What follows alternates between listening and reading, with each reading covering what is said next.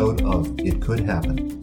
With just over two months until the mandatory end of President Trump's first term, no one knows for sure if he will continue in office or not. Will any of the pending lawsuits and recounts change the apparent tie in the Electoral College? Two months is a long time. Who knows what could happen? There's a lot of ground to cover, and we're going to do our best to make some more stuff up in this final episode just to see if we get any of it right.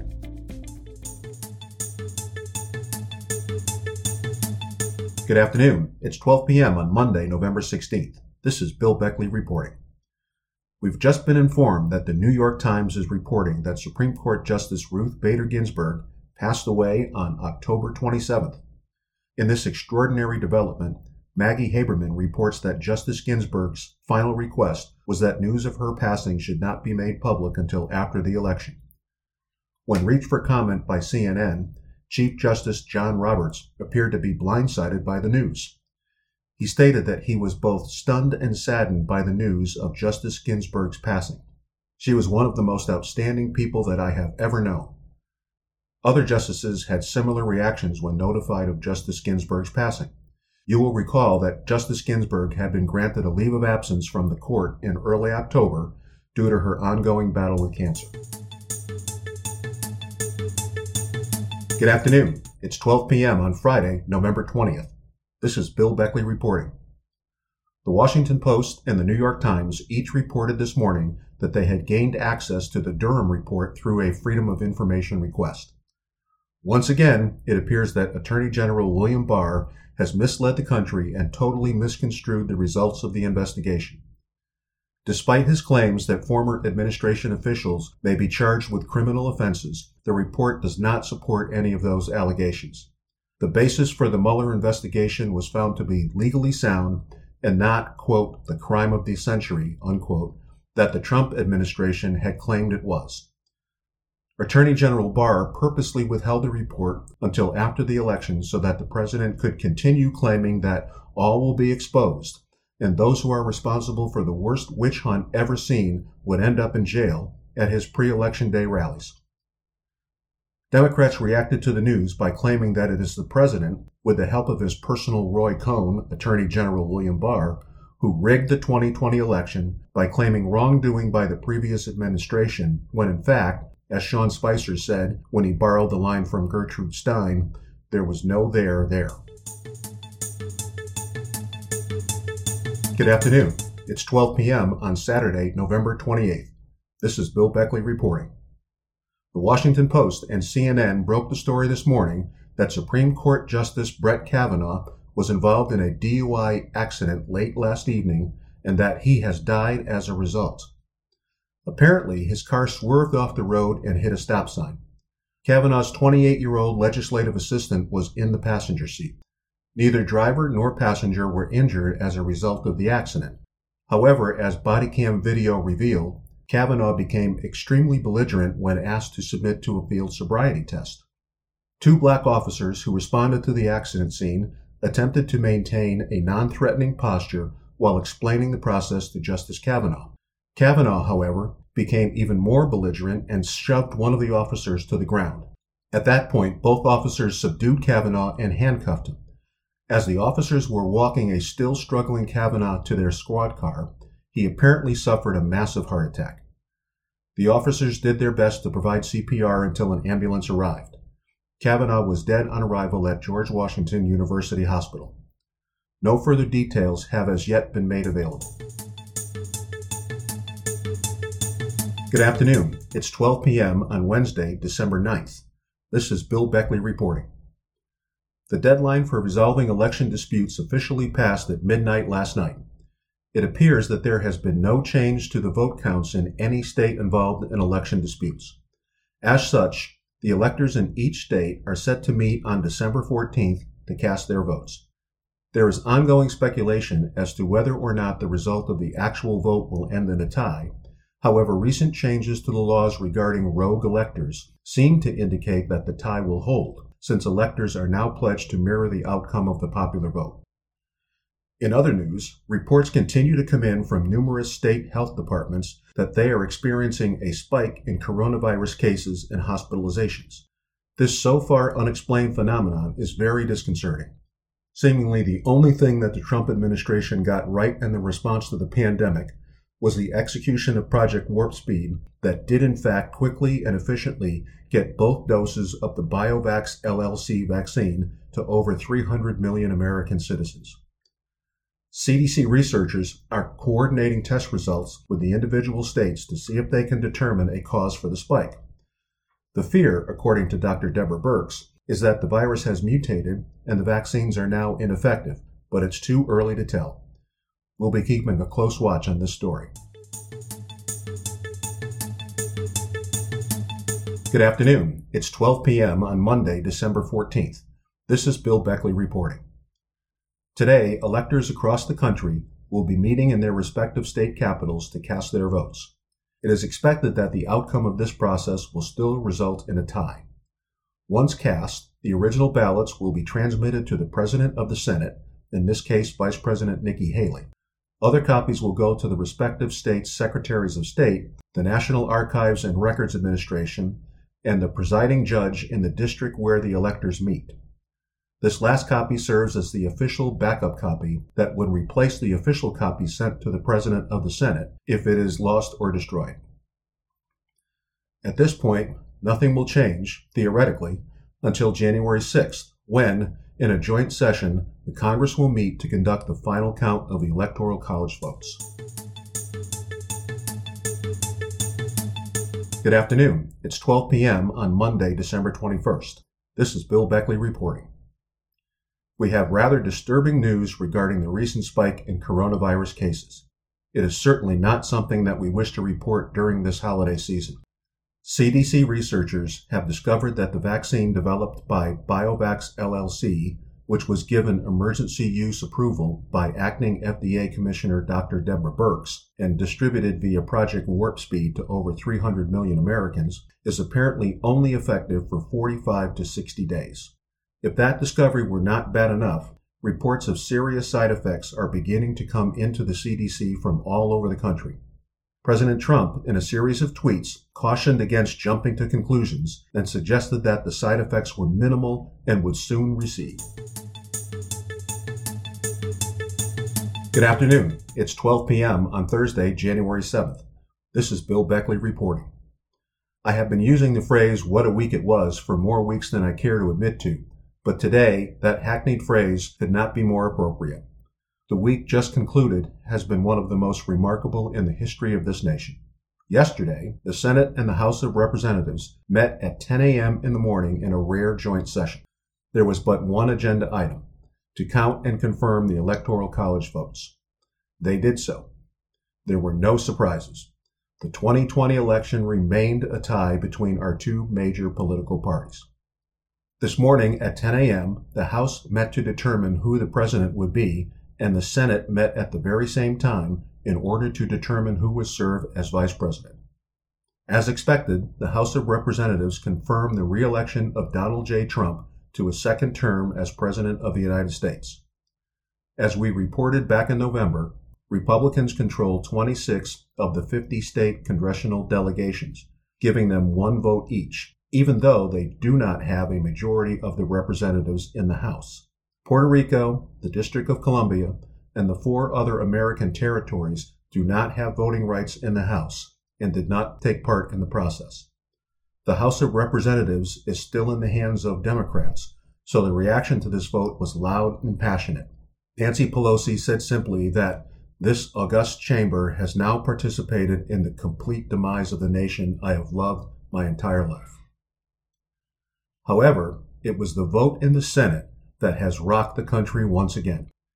In yet another unbelievable turn of events, the Senate, despite now being controlled by the Democrats, announced that Utah Senator Mitt Romney had been chosen to be the new vice president to serve alongside President Trump. Upon hearing the news, President Trump tweeted that, quote, the Senate has now gone rogue, and we citizens cannot let this wild Mormon be our vice president. Unquote. Good afternoon. It's 12 p.m. on Monday, January 11th. This is Bill Beckley reporting. Democrats across the country are calling for the Democratic leadership in the House and Senate Nancy Pelosi, James Clyburn, Chuck Schumer, and Dick Durbin to resign. Social media platforms are on fire demanding that recall votes be initiated for any Senate Democrat who voted to confirm Republican Mitt Romney as the new vice president. Those Senate Democrats who had voted to appoint Kamala Harris as the next vice president are stunned and are joining in the chorus of Democrats across the country to recall the so called traitors to the Democratic Party. Facebook founder Mark Zuckerberg issued a statement that indicated that he was not certain whether his platform could survive the monumental load, as he put it, on his company's servers. Over the weekend, President Trump, apparently feeling emboldened by the events of the two previous days, tweeted and tweeted and tweeted again. He continued his vitriol against soon to be Vice President Romney, claiming that he, Trump, would find it impossible to work with him and that he was going to take the matter of Romney's appointment to the Supreme Court. Late Saturday afternoon, after his round of golf at his New Jersey club, he pardoned every single member of his administration who had been convicted of any crime since January 21, 2017. He called a press conference for Sunday evening at the White House, but canceled it late in the afternoon because he decided to stay in New Jersey in order to play another round of golf this morning. Good afternoon. It's 12 p.m. on Thursday, January 21st. This is Bill Beckley reporting. Yet again, I must begin with the tired but not yet retired phrase, what a week it was. Let's begin with Wednesday's inauguration ceremony. President Trump took the oath of office at 12:17 p.m. on the Capitol steps, and Mitt Romney was sworn in as vice president a few minutes after that. The president then launched into his second inaugural address and it was vintage Trump. He wasted little time in setting forth his goals for the next four years a booming economy, a fully open for business country, and a continued full speed ahead search for a reliable vaccine. He attacked his now familiar enemies the Democrats, the media, and the radicals in the streets. There was sparse applause from a sparse crowd. Social distancing was enforced by the Capitol Police, augmented by the Maryland National Guard. Virtually everyone wore a mask except when addressing the crowd. The traditional lunch that has followed each presidential inauguration since the one arranged for William McKinley in 1897 had long been canceled. It was reported that the president simply returned to the White House and dined on cheeseburgers with his family and some of his major supporters. It was this morning that the truly shocking news struck all of us. In a totally unprecedented and unexpected move, but one that had clearly been carefully planned out in advance, Vice President Romney led what can only be called a palace revolution. In the conference room at the Vice President's official home on Observatory Circle here in Washington, Romney, with the support of the entire cabinet, invoked the 25th Amendment to the Constitution of the United States. The vote to invoke passed unanimously at 8:23 a.m. In a procession of black limousines and SUVs, the Vice President and the Cabinet made their way to Capitol Hill where they, in an obviously prearranged ceremony, presented to the President pro tem of the Senate, Chuck Grassley of Iowa, and the Speaker of the House of Representatives, Nancy Pelosi of California, the following written declaration. The President of the United States is no longer capable of discharging the powers and duties of his office. Within minutes, Senator Grassley and Speaker Pelosi called their respective chambers to order and obtained nearly unanimous agreement to the invocation of the 25th Amendment. Mitt Romney was named acting president by acclamation. Senator Lindsey Graham tried to initiate a filibuster in an attempt to delay the vote, but he was prevented from doing so by Senator Rand Paul. Moments later, acting President Romney stepped to the House podium and named Senator Kamala Harris as acting vice president. The confirmation process was quick and expected, as both chambers are now in the hands of the Democrats. It is important to note that President Trump will most likely now send a letter to the Senate President pro tem of the Senate and the Speaker of the House declaring that he is fit for office. The Vice President and Cabinet would then have four days to issue another declaration of the President's incompetence, which would then send the matter to Congress to decide whether or not the President is back in or out. With both chambers of Congress controlled by the Democrats, it seems like those steps would be a formality, and the country will be led by President Romney and Vice President Harris for the next four years. If I seem out of breath in reporting all this, I can assure you that I am not alone. The country is, literally, breathless as it learns of these startling developments. As we conclude this broadcast, the acting president and the acting vice president are meeting with the cabinet.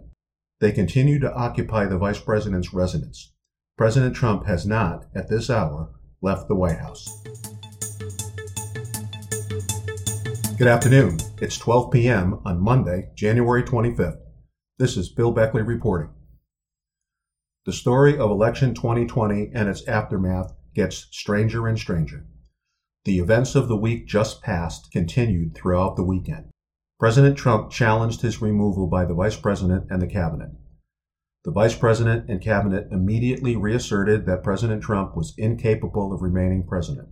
The Senate and House each met in emergency sessions late yesterday and confirmed that President Trump should be removed from office. This morning at 7 a.m., a contingent of Capitol Police, backed up by a military detachment from the Old Guard stationed at Fort Myer, Virginia, arrived at the White House under orders from now President Romney to remove immediately, forcibly if necessary, Donald J. Trump from said premises. That was the wording of the official order. Our sources tell us that the now ex president had to be awakened and then ordered by Colonel Patrick M. Roddy Jr., the current commander of the Old Guard unit, to dress and appear at once in the hallway outside the executive bedroom. A similar order was conveyed to Mrs. Trump who sleeps in another bedroom, by two senior female staff members of the old guard. That is all we know at this moment. Where Donald Trump and his wife are at the moment is not known, or at least has not been revealed. There is a bit of irony attached to this event.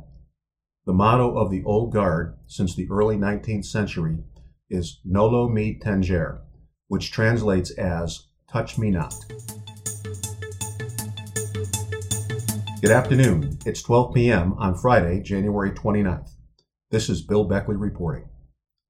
President Romney completed his first week at the White House by making some appointments to his cabinet, a complete list of which will follow. But, more importantly, he nominated two candidates to fill the two vacancies on the Supreme Court. His first nominee was a surprise to virtually no one who has been following the judicial appointments of the last several years. Romney named Amy Coney Barrett to fill the seat last held by Ruth Bader Ginsburg. Barrett had been on Donald Trump's shortlist for some time, and she had been considered for the appointment that eventually went to Brett Kavanaugh. She has been a professor of law at the University of Notre Dame and was appointed by Trump to the Court of Appeals for the Seventh Circuit in October of 2017. She is widely regarded as an astute conservative jurist, and her nomination by President Romney is seen by some as a suggestion that he wishes to continue the process of shaping the Supreme Court into a more conservative institution. His next nomination, however, seems to belie that intention. In a very surprising development, Romney nominated Merrick Garland to the seat vacated by the death of Justice Brett Kavanaugh. Garland is the distinguished and moderate jurist whose nomination by President Obama was sabotaged by Senator Mitch McConnell's refusal to bring it forward to the full Senate. In a twist of fate, like so many others during this ongoing saga, Justice Garland appears headed to the Supreme Court, while now ex Senator Mitch McConnell is back home in Kentucky. Good afternoon. It's 12 p.m. on Monday, February 1st. This is Bill Beckley reporting. The bizarre and complicated saga of the 2020 election continues.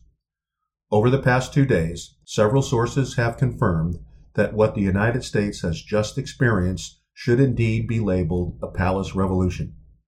In fact, many key Democrats and almost as many key Republicans in the Senate, the House, and the former president's own cabinet convened over the last month in what several of them have called Operation PR.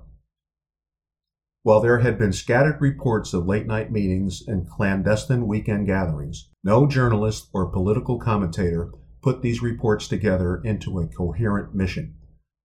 One Washington Post columnist even noted the use of the term Operation PR, He overheard it, he said, while at a lunch in a Georgetown restaurant.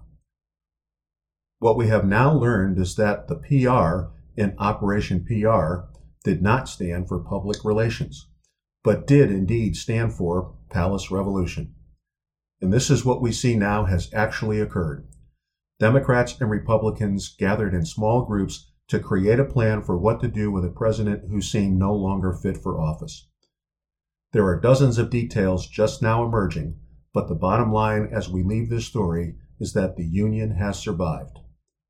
A peaceful revolution has resulted in a bipartisanship that has not been seen in this country since November 8, 2016. That's a wrap for the sixth and final installment of It Could Happen. Once again, we will restate our disclaimer that we do not want anything tragic to happen to anyone from either party. We merely explored just one of thousands of possible storylines that could happen.